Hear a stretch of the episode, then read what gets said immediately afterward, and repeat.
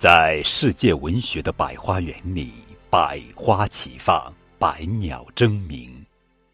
从今天开始呀，高个子叔叔从百花园里精心采摘了一些精致的小花，并把它编成一个个精美的花环。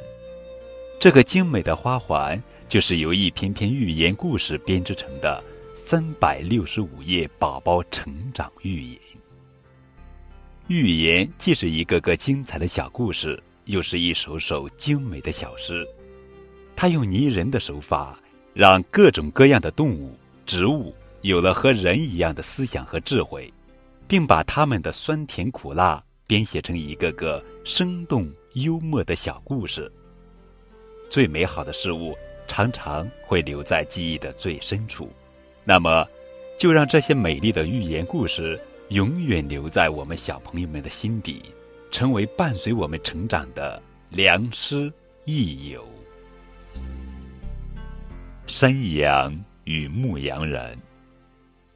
太阳要落山了，牧羊人正把山羊们赶回羊圈。一只小山羊很淘气，拉在羊群后面。牧羊人捡起一块石头扔向小山羊，小山羊躲开了，石头却误将一只老山羊的羊角砸断了。牧羊人很害怕，恳求山羊们不要告诉主人。老山羊说：“我的脚已经断了，这么明显的事实，不用说，主人也会发现。”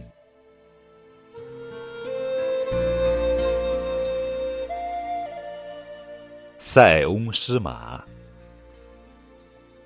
从前有位老汉住在与胡人相邻的边塞地区，他非常喜欢骑马射箭，人们都尊称他为塞翁。有一天，塞翁家的马在放牧时竟跑到胡人居住的地方去了，邻居们听说后都为塞翁感到惋惜。可是塞翁却不以为然，说道：“我丢了马当然是件坏事，但谁知道它会不会带来好的结果呢？”果然没过几个月，那匹迷途的马从塞外回来了，还带回了一匹胡人的骏马。于是邻居们又一起来向塞翁贺喜。然而塞翁却忧心忡忡地说：“怎么知道这件事不会给我带来灾祸呢？”塞翁家平添了一匹骏马，他的儿子喜不自禁，于是就天天骑着马外出兜风。终于有一天，塞翁的儿子从飞驰的马背上掉了下来，摔伤了一条腿，成了残疾。善良的邻居们闻讯后又赶紧前来慰问，而塞翁却还是那句老话。